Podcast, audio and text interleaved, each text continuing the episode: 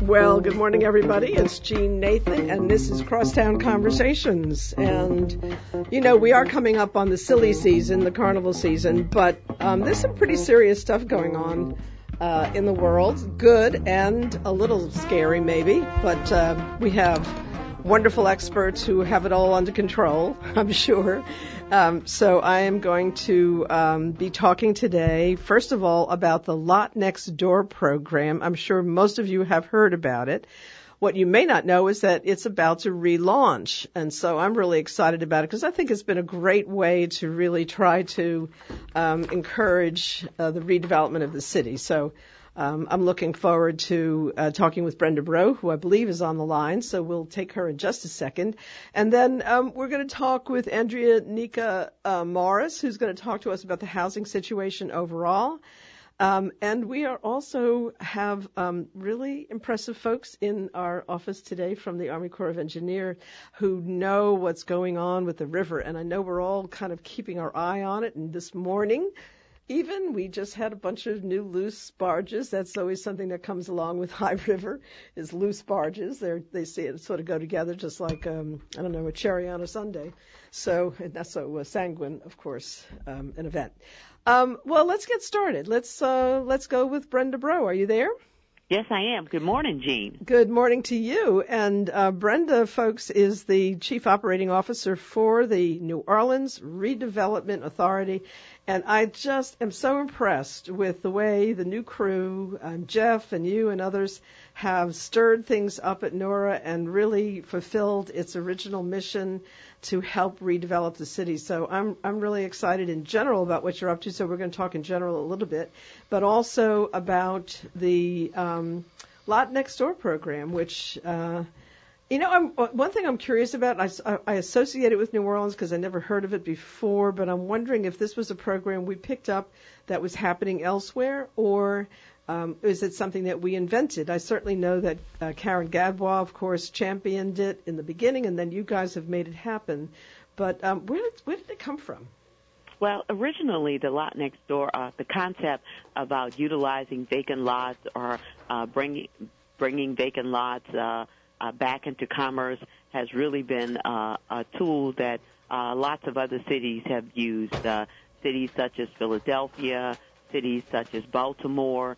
Uh, what makes this a little unique to the city of New Orleans and for the redevelopment authority is that these were a large number of lots that Nora uh, got into its possession as the depository for the city of New Orleans uh, at after a, a lot of the road home properties were uh, received and taken on for control by Nora. We decided that we wanted to make certain that the adjacent property owner had an opportunity to expand their current homestead, which is really what the, the nemesis of the program uh, is, is about an opportunity for individuals to expand their homestead, to get a larger lot, uh, to make improvements on the lot, and for to allow Nora uh, to uh, get that property off its inventory uh, and putting it back in commerce. So it's a win-win not only for Nora but for the property owner as well as uh, the rest of the city as another lot uh, coming back onto the uh, the uh, the uh, rent, the rent, the rolls. So Brenda, give me some statistics. Um, how how many uh, neighbors have been able to um, assume lots next door, and mm-hmm. uh, I'm curious to know what they've done with them. If you have any kind of uh, a sort of profiles of um, how they've used them, are they using them for parking, for gardens, for oh. um, for expansions of their homes, etc. Well, they're using it for, in a number of ways, Jean. Uh, we have uh, disposed of a little over a thousand, uh, about 11 to 1,200 properties through the Lot Next Door program. Uh, it's been one of our uh, uh, very good but silent programs. Uh, individuals get an opportunity to expand their current uh, uh, uh, homestead. Uh, they have uh, utilized it in uh, many ways. Some of it has uh, been used the property to provide for additional parking. Uh, to their home, but what's unique about the program is that you are allowed to provide for some greenery and providing some other things onto that property in exchange for you receiving a discount uh, in the purchase price. So you can provide for landscaping, permeable pavement, uh, uh, putting in fruit trees, all of that that you would get a credit for, which would offset the actual purchase price of the property. We have uh, lots of uh, uh, individuals uh, uh, that have utilized uh, this program. One of the things that's unique about it is that not only do we ha- have families, you know, make that commitment that they want to acquire the lot, but what we have is a post-closing compliance unit that goes out and confirms that they've made that commitment, that they've maintained the property, and that they have to maintain that property and keep that in their possession for uh, five years after uh, we sold it to them. So, I, I guess you would basically say this program has been a success, right? And so, tell me what your expectations are for the expansion of it. How, does it look for um, what you think the impact will be going forward? Uh, well, the impact, I believe, will be great. What we have done uh, is that individuals over the course of the past uh, year have uh, submitted expressions of interest. We have an, a, a, tool on our website at uh, redevelop.nola.gov, which is our NORA website, where individuals have gone online, eh, uh, expressed their interest in a particular parcel. Uh, they've indicated whether or not they're the adjacent property owner, and if so, they're adjacent property owner. They have a structure on the house it's currently occupied. We automatically check that off in the box and notify them when we are getting when we were going to relaunch the program. As of uh, thus far, we've gotten expressions of interest a little upwards of uh, about 125 thus far of individuals that have expressed interest in uh, the Lot Next Door program and us relaunching it. So not only would I say it's uh, sort of kind of an success story, it has been a great success and a lot of families and individuals have really benefited from this program. I'm so and the excited neighborhood about in general. Yeah, it's great. Now, Brenda, give me um, a little broader. Let's let's take a let's pull back out and um, give me a, um, a, a little overview of not only this program, but what are a, a, couple of the other key working programs right now that are having an impact. And then I, I can't resist asking you you know, I, I do a lot of things down in the lower ninth ward. We have um, a uh, art uh, facility right on the levee mm-hmm. on uh, in the Holy Cross, and mm-hmm. um, I'm curious about the ninth ward area on the uh, lakeside of St. Claude, and it, it still seems so empty and and and. Uh, you know, I know it's nobody. It's not deliberate. It, it's it's a market-driven issue. It is an mm-hmm. environmental issue. It is a um, sea level issue. I mean, that whole area was below sea level. Um, so I understand all those issues. But what, just what, um, let, let's start with that actually. I just really want to nail that. Okay. What is going on there? Well, what we've done is that uh, Nora has done a couple of things uh, in the Lower Ninth Ward. Uh, we uh, initially had our neighborhood stabilization program uh, where we invested uh, in uh, the Lower Ninth Ward with a lot of our partners uh, such as uh, Make It Right, uh, uh, such as uh, uh, NENA, uh, whereby we invested uh, both uh, uh, grant dollars in the form in the form of uh, uh, development costs to cover some of the development costs. Uh, to provide for uh, uh, assistance for home buyer assistance uh, with that, which really helps to spur the development on that side of uh, the lower ninth ward. What we've recently done is we've commissioned a study by uh, TRF uh, just so that when we were talking about uh, putting our dollars uh, back uh, in the lower ninth ward and some of Nora dollars and property and bringing that back online, we commissioned a study and just getting the confirmation as to what was the uh, sweet spot uh, in the lower ninth ward whereby we would make those levels of investment. We also looked at the housing NOLA plan and looked at where the areas for affordable housing was needed based on that plan. And what Nora did recently, Jeannie, was that we issued a solicitation uh, asking developers to pro, uh, provide for proposals as to how they might develop the lower ninth ward. We put up about 246 properties and making them available.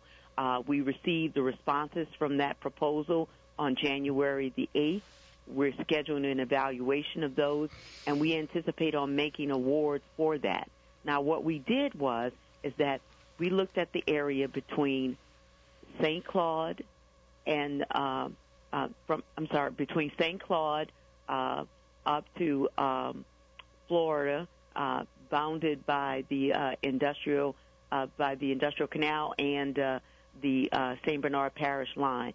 So what we wanted to do was uh, further our investments and parallel that with the city investments.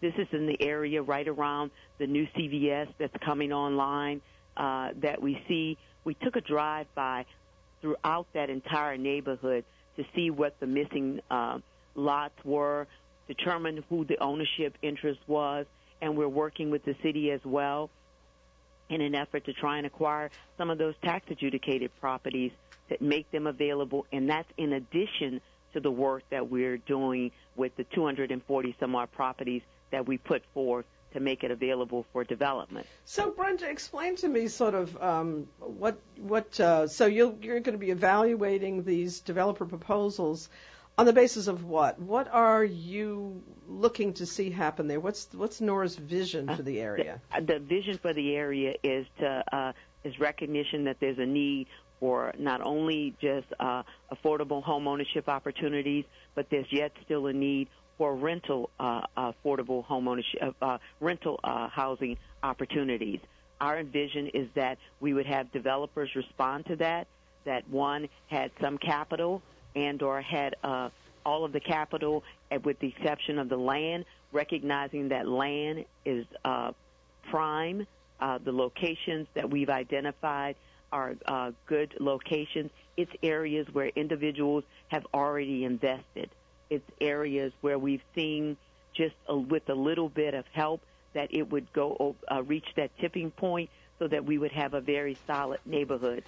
As we look throughout the city and we look at where land is available, uh, the lower ninth ward is prime and prime for redevelopment. We recognize that we, as the Re- Development Authority, have an obligation and an opportunity to further stir that redevelopment in the lower ninth ward. Hence our issuing of the RFP. Okay, and, and so um, what often also makes an area attractive for development are certain kinds of assets. Um, obviously, retail is one of them, but natural resources and um, parks, recreational mm-hmm. facilities, schools.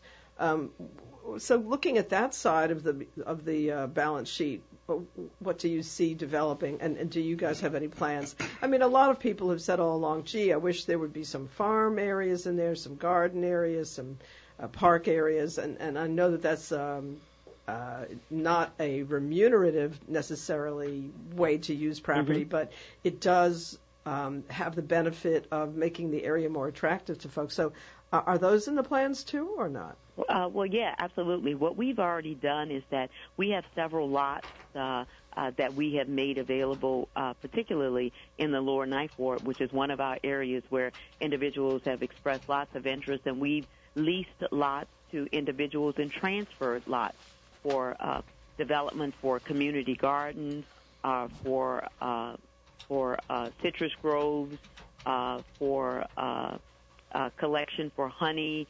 Uh, we have several community gardens and green spaces that we have in the lower ninth ward whereby we've made our properties available. One of our programs, not only just the housing component, is that we are uh, land stewardship, which we uh, have uh, uh, land that we make available uh, for development into, uh, again, community gardens. If individuals uh, are interested in uh, putting a garden on and growing that, one of our major partners in the Lower Ninth Ward with respect to our community gardens has been Sankofa uh, as well. We have other partners that we have worked with in the Lower Ninth Ward.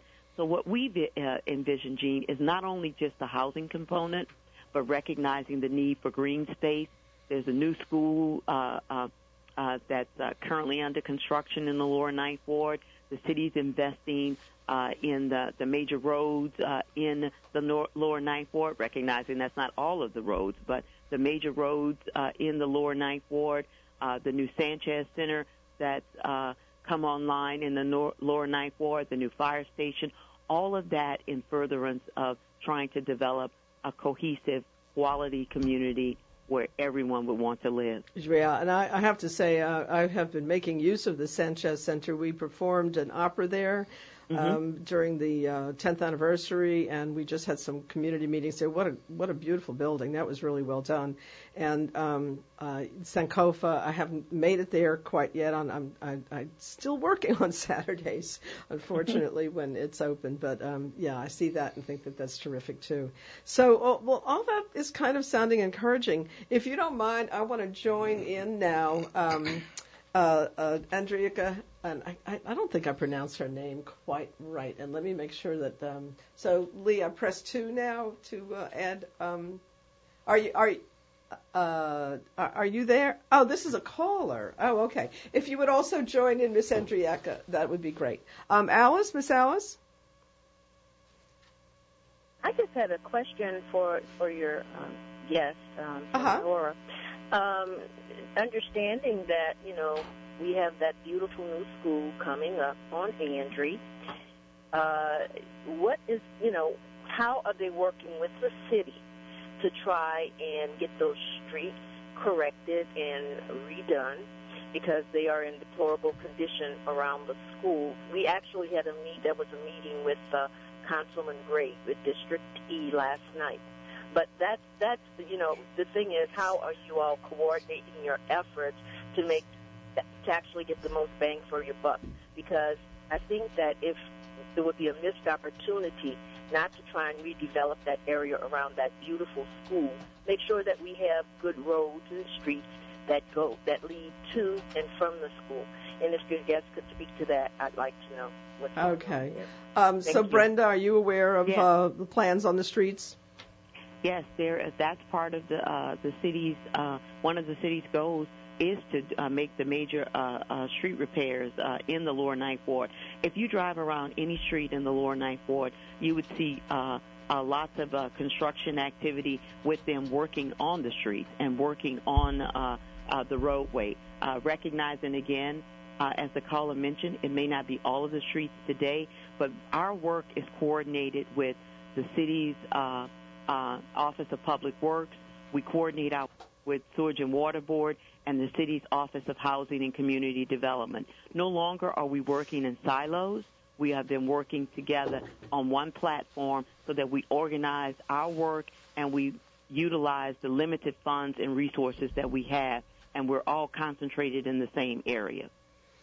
Yeah, and and, and gosh, um, this, I think we're going to uh, probably, uh, Brenda, you're not quite as old as me, but uh, we'll probably be um, facing street construction work in the city of New Orleans for the rest of certainly my life, uh, because um, in addition to all the work that's now being done everywhere, there's so much more coming online because mm-hmm. you know the FEMA money has been committed and and we are going to see improvements. But in the meantime, whoa, the streets are rough and um, yeah, uh, the traffic situation in New Orleans is. I've got to get somebody from traffic, um, uh, from transportation on on the phone uh, on, uh, the show soon because, wow, I, I just uh, I'm I'm astounded at the amount of traffic now.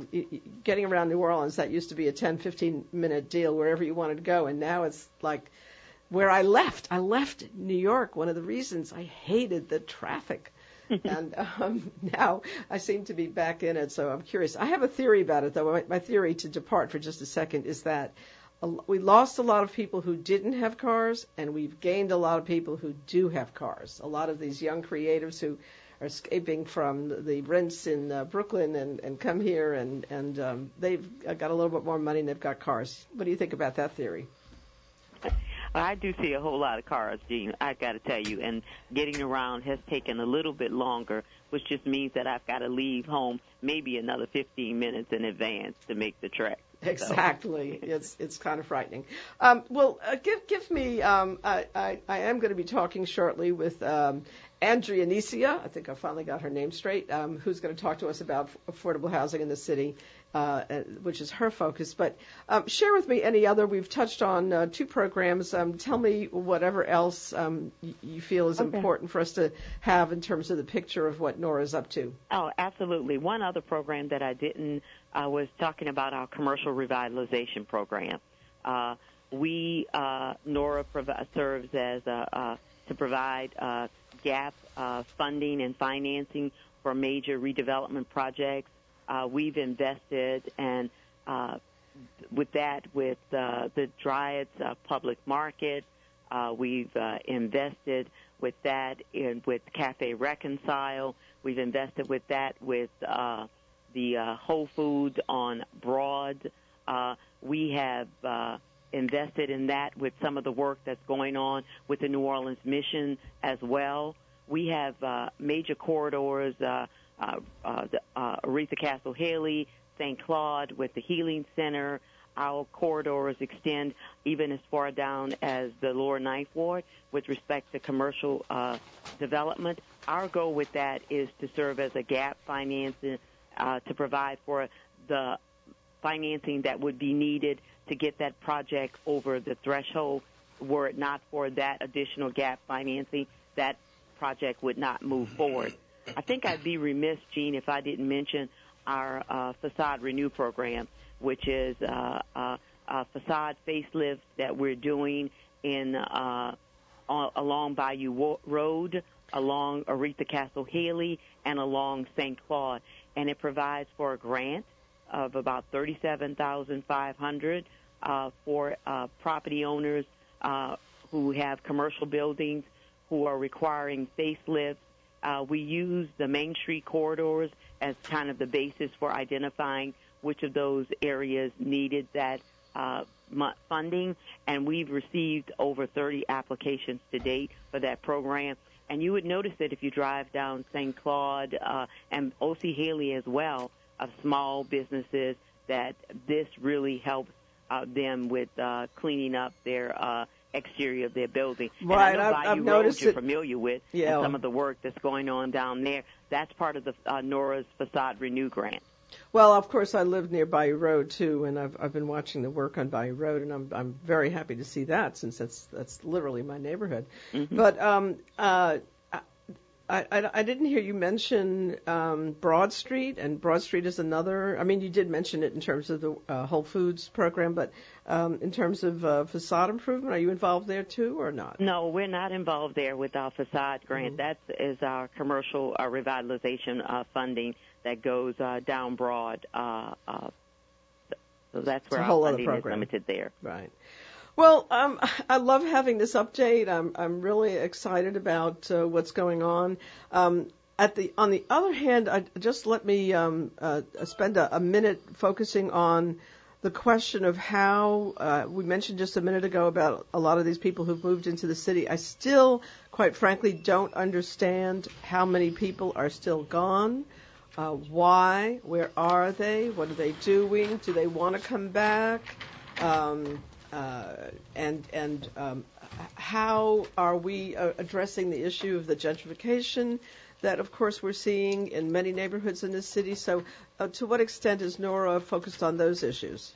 Uh, Nora's focused very keenly on uh, affordability and uh, dealing with that issue uh, uh, with gentrification, recognizing that our neighborhoods are changing. Even the neighborhood I live in, uh, uh, the Seventh Ward neighborhood, has changed dramatically over the course of the past. I can tell you, 16 years that I have lived there. Uh, it has changed, but what we've got to do, both uh, Nora, the city, and all of our other uh, nonprofit partners have to assure and maintain some level of affordability. That's as in units that are coming online, making sure that there's a percentage of those units that are affordable, making certain that individuals who uh, want to stay in their neighborhood can still stay in that neighborhood and be that homeowner repair uh, funding for uh, a low to mod income individual. The more and more that New Orleans grows and the, the much, the more, the sexier uh, she gets, the more uh, interest in individuals wanting to come uh, to live in New Orleans, which we love that, but we also need to maintain our our heritage. We need to maintain some of those things that have made New Orleans u- unique. To maintain those neighborhoods, and in order to do that, that means that the individuals that want to live there, that have lived there over the course of the past 20 plus years, can still do that. Exactly, but how do you do that? We maintain, we provide for uh, uh, uh, financing, we provide for housing, and to make certain that we maintain those levels of affordability. That when, to the extent that there's land that is uh, in those areas that we at NORA own, we make certain that we make those available for affordable housing opportunities. Okay, okay great. Well, that's actually a perfect segue. Andreanecia is now with us. So, um, Andreanecia, uh, I know that this is your focus. This is your issue. Right. Good and morning. So, and uh, and I'm sure you know Brenda, and Brenda, you know Andreanecia. So, um, uh, give us from your perspective. Um, kind of, you know, on the thermometer, where are we in, in, in, in, in how well are we doing in addressing what um, Brenda is, is trying to accomplish at NORA, and I'm sure there are other agencies in the city addressing the same issue. And I couldn't agree with her more about the importance of keeping our heritage alive at the same time that we welcome these new young folks who are, you know, bringing all kinds of great juice into our city, and I'm they're part of my world and my cultural world, and I'm happy to have them. But I also have noticed the changes in my neighborhood, mm-hmm. which is uh, it's pretty bizarre when you walk down the street and then it's a whole different complexion of community from what you've been living with for you know 40 years that I've been there. Well, Brenda's exactly right, and and that we do have to maintain the soul of our city. Uh, that's difficult given the economics, right? Tourism is our major industry. Those are, without question, um, not the highest paying jobs, and you know, not the, the dreams that you want your kids to to, to aspire to. Um, but th- those are the opportunities that are here in New Orleans. So how do we um, and also the the uh, musicians, you know, here in New Orleans, they don't make a lot of fun money. Money. Those are actually our culture bearers, the Mardi Gras Indians. Those are not folks who who typically pull down six figures. So how do we how do we make that work? And what we've been doing for the last 10 years after after the storm was rebuilding. Um, you know, stabilizing, trying to fix the things that were broken. And what Katrina did is it, it exposed the iniquities. Um, this is the institutional racism, um, the classism that kind of had kept uh, things, um, kept people, kept people, held people back, and and and um, those that, that led to those horrible conditions in 2005.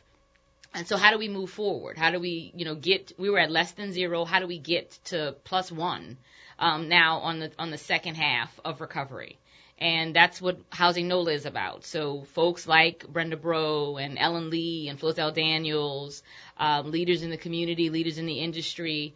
Um, we've got people from the Housing Authority of New Orleans to community leaders from New Orleans East uh, to neighbors from Uptown uh, to affordable housing developers of all shapes, sizes.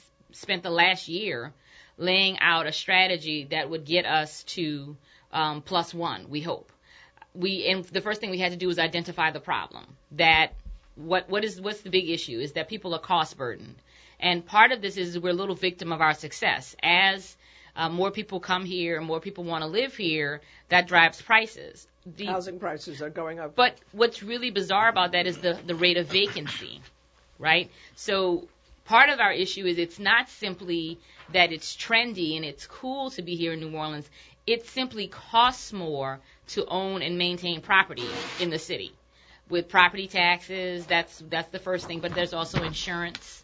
Um, that's a, that's a that's a big and taxes, problem. And when you when your property gets reassessed, that's right. You know your property, uh, your taxes go up. I, I had a, a friend who lives on Poland Avenue talk to me about losing her neighbors who've been there for years, mm-hmm. um, it, actually more than a generation, who lost their home, uh, who had to move just because of the property taxes. Because of the property taxes. That's something that we should be figuring out how to address. Can't we grandfather? So no, there, and there are programs. So number one, that's one of the things that we identified in Housing NOLA. There are programs existing on the books right now for senior citizens to actually freeze their property taxes. I'm a senior citizen. and we found that about 18,000 eligible senior homeowners aren't taking advantage of the program. So getting the word out about initiatives like that. Who, who, who, let's let's do that right now. Let's get the word out. Who should a senior citizen and tell me what the eligibility is call to determine if they can maintain their tax rate? It's 65 and older, and they should call their assessor. Now, obviously, the um, the we're coming to a close on the the assessment period, and there's going to have to be things that have to be done t- in order to, um, you know, they have to go down and fill out the paperwork, and and that's going to take some time at this point, and they they're unlikely to get it done for for 15, but they can talk about it. I mean, for 16, they can get it done for 17. Hmm. And so that's those are the kind of things that we're rolling out with Housing NOLA is how do we get the word out in a thoughtful way, and how do we help the assessor's office kind of manage this? What is Mm-hmm. what does getting the word look like out, and what does that mean? Do we have buses? Is there are there um, bonanzas? Are there we go to senior programs and talk to seniors about this because we don't want a thousand seniors lined up on the steps of City Hall Yeah. um, to try and you know take advantage of this program. Is there we- a is there an income level? Is, nope. uh, any senior above? Oh, whew, that's Yep. very interesting news.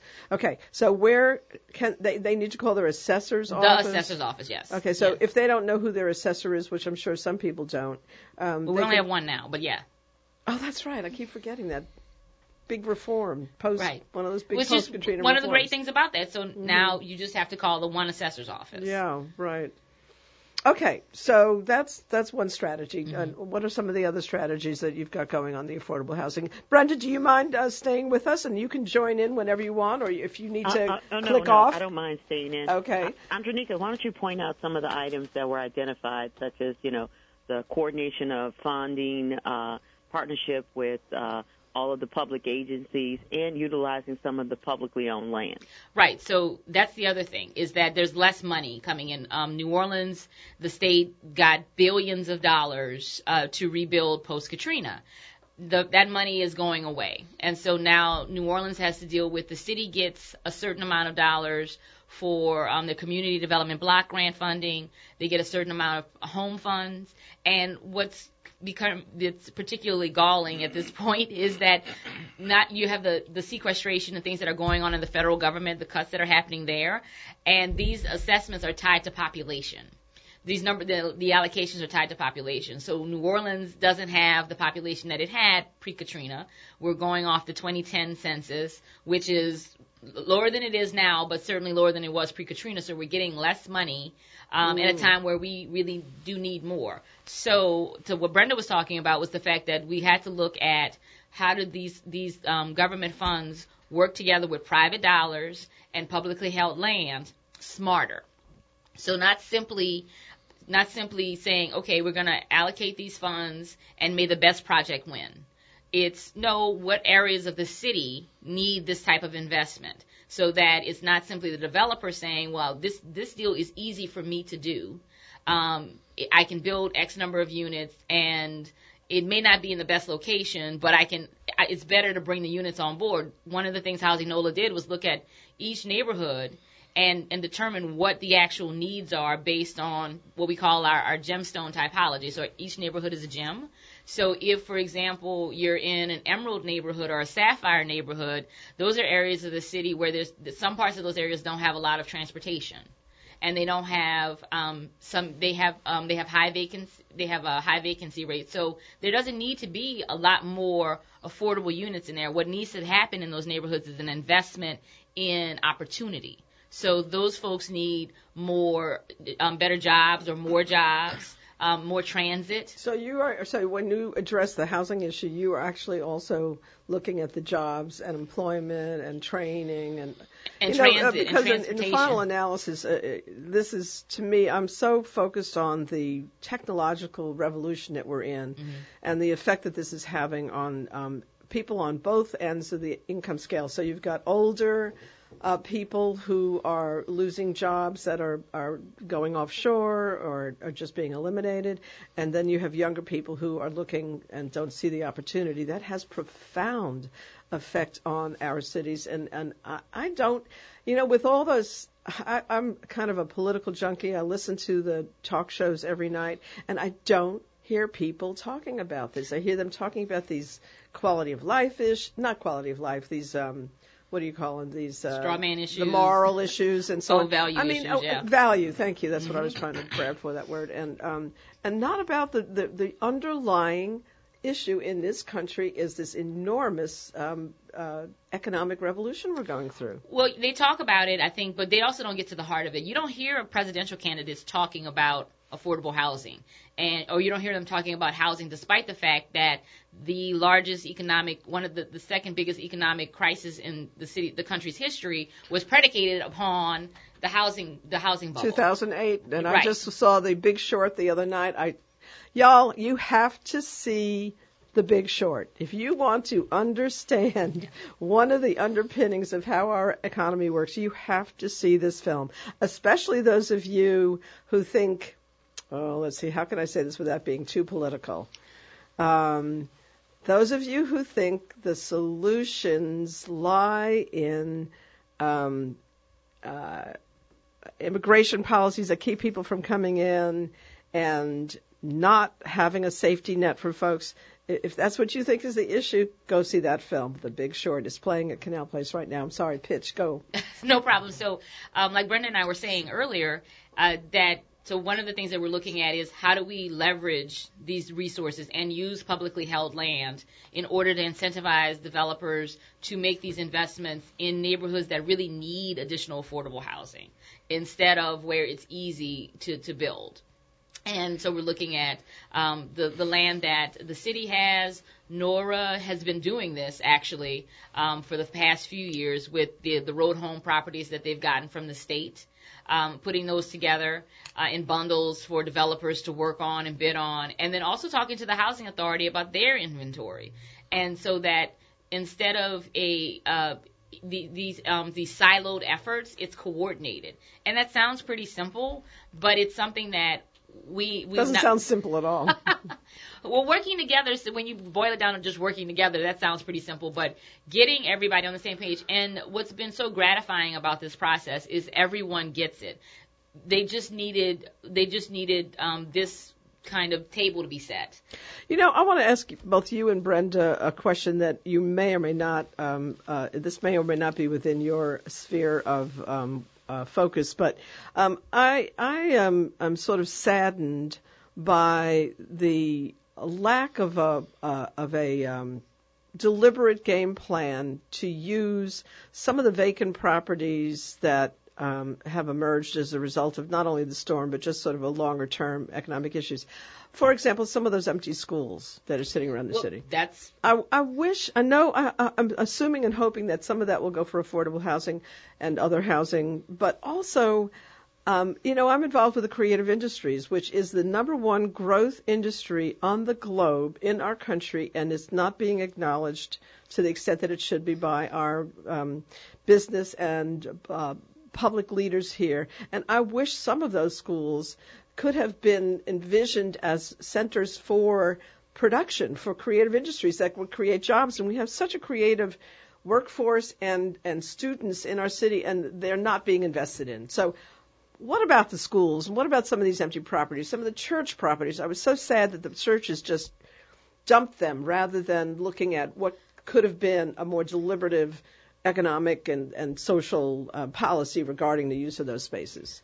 What the good news is, is on that front, I, Brenda can talk about NORA's plans, but I can tell you that from the Housing NOLA perspective, we don't consider those properties lost to this process.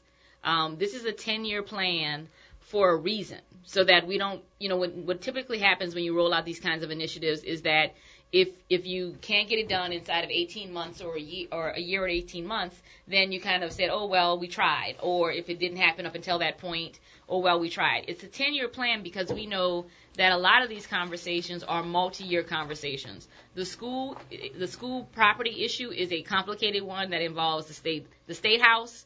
Um, the Orleans Parish School Board, the RSD, and so and uh, some very long-term disinvestment regard, resulting. Because I looked at a couple of those buildings for projects that I'm involved with, and they were in such bad shape that it would have taken double-digit millions of dollars to bring them back, and that But was takes- beyond our capacity. That's right, but it takes time. So there isn't an urgency, whereas they're trying to dispose of the properties today, or even next week, or even next year. We can have those conversations with the, the, the requisite parties to come up with a plan so that the properties are made available in a way that makes sense, not just for affordable housing, but for any other initiative. So that's why um, Housing NOLA sets a pretty big table. So, um, Andreanecia, I, um, I, I would love to spend the rest of um, my short uh, window here at uh, WBOK talking uh, on this. I certainly want you to sign me up, put my name down to be involved in this because I'm very interested in it. Um, and Brenda, you as well. Um, please keep me informed and in touch on what you're doing. But I want to join into the conversation now. Um, some gentlemen who are here, in particular, I'm looking for my notes, but you'll just have to introduce yourself. Um, uh, somebody from the Army Corps of Engineers, because the flip side of this whole housing issue, of course, and I know, Brenda, that as you develop housing in the lower ninth ward, that it's going to be green, that you're going to raise it, that you're going to mm-hmm. address the likelihood that we will have other high water events, and we are actually in the middle of one. Um, and so all of us, um, we're sort of a, a kind of, uh, you know, you, you come up on the river every once in a while and you look out and you say, whoa, it is seriously high. And when our river gets high, it gets kind of angry. It gets kind of very active. And you look at it and it's really boiling away out there. And you wonder, um, hmm, so, so are we okay? Okay. Mike? Uh, Tell me your name, Good title. morning. I'm Mike Park with the Army Corps of Engineers. I'm the Chief of Operations for the New Orleans District. And hi, Brenda. Hi, how are you? We worked together uh, oh, after Hurricane Katrina quite a bit, uh, trying to set the conditions for the recovery with the cleanup. Um, but what's going on right now is uh, we do have a uh, very high river. We're setting new records for stages in the river at this time of the year. I know that's the and, uh, scary uh, thing, right? Is the time of the year. But uh, but the good news is that we have a very robust uh, river flood protection system. It's called the Mississippi River and Tributaries Project. It was authorized uh, by visionaries in 1928 in the river or in the uh, Flood Control Act of 1928 and the uh, concept remains about the same uh, in terms of how the river is managed. Uh, in particular, for the New Orleans area, we have what we call a flood stage of 17 feet, and that's really not based on the elevation of the river as much as the volumetric discharge that goes past the city of New Orleans. How much the the river channel can handle. Would that's, that be another way of saying it? That's correct. It's yeah. it's the uh, it's the discharge of the river, and the design discharge for a flood in the New Orleans area is 1.25 million cubic feet per second. Uh, it's kind of a difficult number to wrap your mind around, uh, but we uh, did a little checking, and we think that you could basically fill the space of the Superdome in about 100 seconds. uh, about a minute and 40 seconds. So it's a it's a huge amount of water. Um, with this particular flood uh, that we're dealing with right now, we're so you do classify this as a flood. Oh yes, absolutely. Mm-hmm, so we're mm-hmm. so we're regulating the flow past the city of New Orleans to not exceed that one and a quarter million cubic feet per second. And you're doing that through through the operation through of the spillway the, of the Bonnet-Carré spillway. The now that's what I'm really curious about because. You know, I, I sort of uh, I kept hearing about okay, we're going to crest at 17 feet, so we're going to open the Bonnet-Carré spillway. Then the Bonnet-Carré spillway was opened considerably, and it was still heading towards 17 feet. So I was like saying, what don't I understand about this?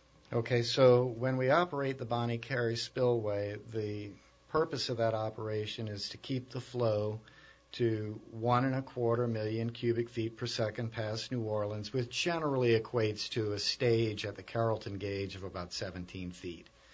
So right now, oh, the, uh, the spillway is open as much as we are going to need to open it for this flood. Uh, we have 210 of the 350 bays are open, and the flow going into the spillway out of out of the river into the spillway is about 188,000 cubic feet per second. And that's the reason we're doing that is because we saw uh, higher than the one and a quarter million cubic feet per second coming down river toward us. Like how how much higher? Well, it's uh, at its maximum, it's 1.41 million cubic feet. That's considerable, huh? So we've got to take off nearly uh, 200,000 cubic feet per second to contain the flow past New Orleans uh, in the uh, design. So, so, uh, and and what actually? I mean, again, we're so early in the year, so that, that begs two questions. One, um, uh, what caused it to be this high this early? And I guess we're all aware of the big storms in the Midwest, so I think that's part of it. El Nino, which was driving those storms. But um, the front page of the New York Times today 2015 far eclipsed 2014 as the world's hottest year. And then if you go on and if you read this whole article, which I did, and this, I kept looking for a section of it that I saw this morning before the show that I, I have had trouble finding, but it's basically saying that with the warming up of the earth, one of the results is um, higher moisture, and with higher moisture, you get fiercer storms. With fiercer storms, you get higher water. And it doesn't just affect our coastal erosion, which is the thing most of us have been focused on, but it also results, results in a lot more water in the Mississippi River. So is this something that is it's not just a one time event. It's not just this winter. It sounds like this is something we're going to have to continue to uh, address. And and so that asks the question first of all let's look at the short term. Are we going to have another flood in the spring when we usually have it or even sooner? And if so how do our levees do? And then long term if if this is going to keep on going on and and keep happening, or at least during El Nino, and I don't remember how long El Nino is going to last. And Keith, I know you're on the line. Just stay with me and let let me get through this point, and I'll come to you. Okay, hold on.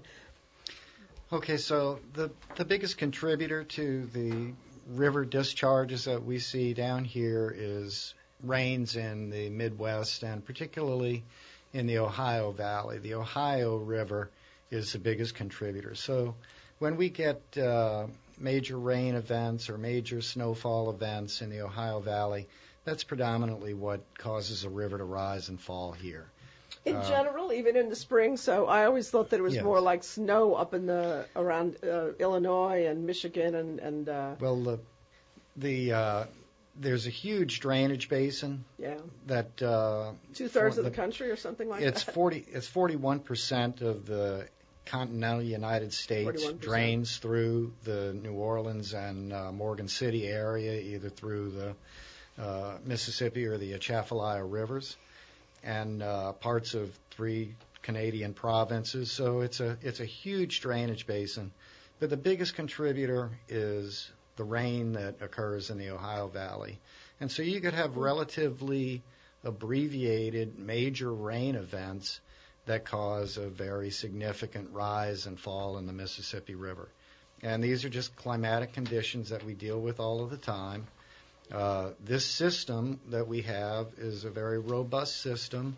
It's operated and maintained uh, in, in cooperation between the local levee districts, the state flood management authorities, and the federal government.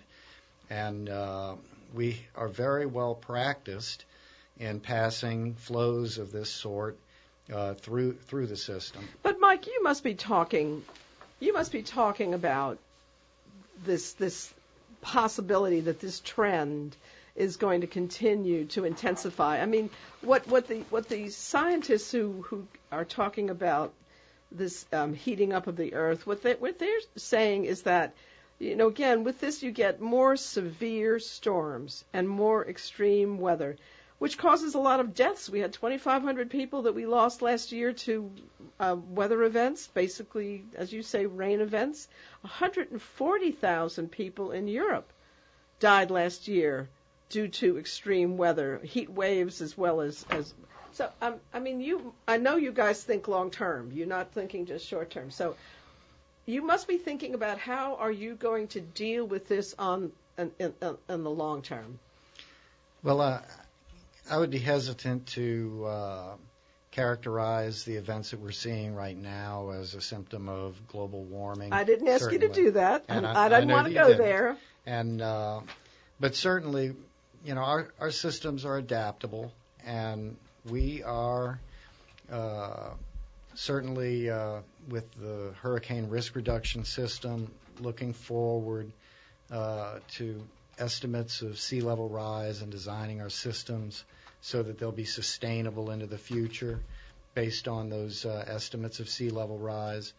And as we make these observations of what's occurring in nature, uh, we will progressively adapt our systems. Uh, one of our tenets is to apply the best available engineering and science, and that is an evolving thing. As new information becomes available, uh, it's the Corps' tenet to apply that new information and make adjustments so that we're ahead of the game. Mike, I have to admit that I'm not sure I felt like you answered my question. We'll come back to it in a second. Let me get Keith on the on the line. Hey, Keith. Thank you very much. I wanted to ask the gentleman.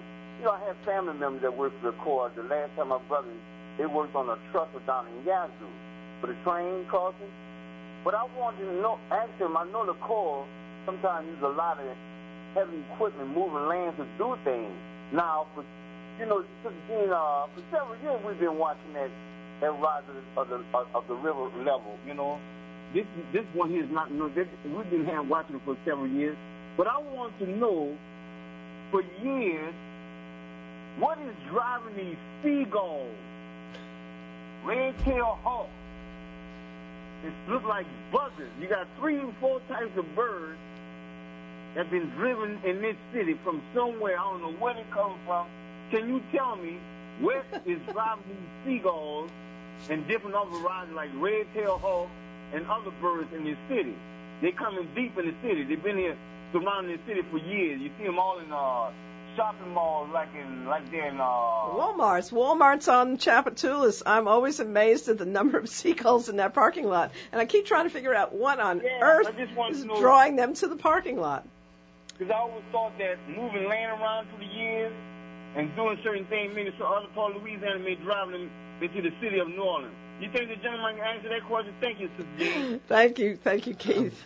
I'm I'm really sorry. I, I don't think I can answer that question. That that's outside of my area. You know what, Keith? I'm going to get one of the guys from uh, the Sierra Club who. Uh, um, and the uh, forget the Audubon Society uh, in here for a show because it's an interesting question. Actually, uh, there's a lot of birds that have been turning up. I have a rather big yard. Uh, I'm, I'm like one of those. I think they call us a key lot, or at, at least I'm, I'm sort of from uh, uh, street to street back, and and we have birds in our yard this year that I've never heard before. I can't necessarily see them, but I hear these calls and I say, "This is a whole different ecology." What? And I, I ask the same question.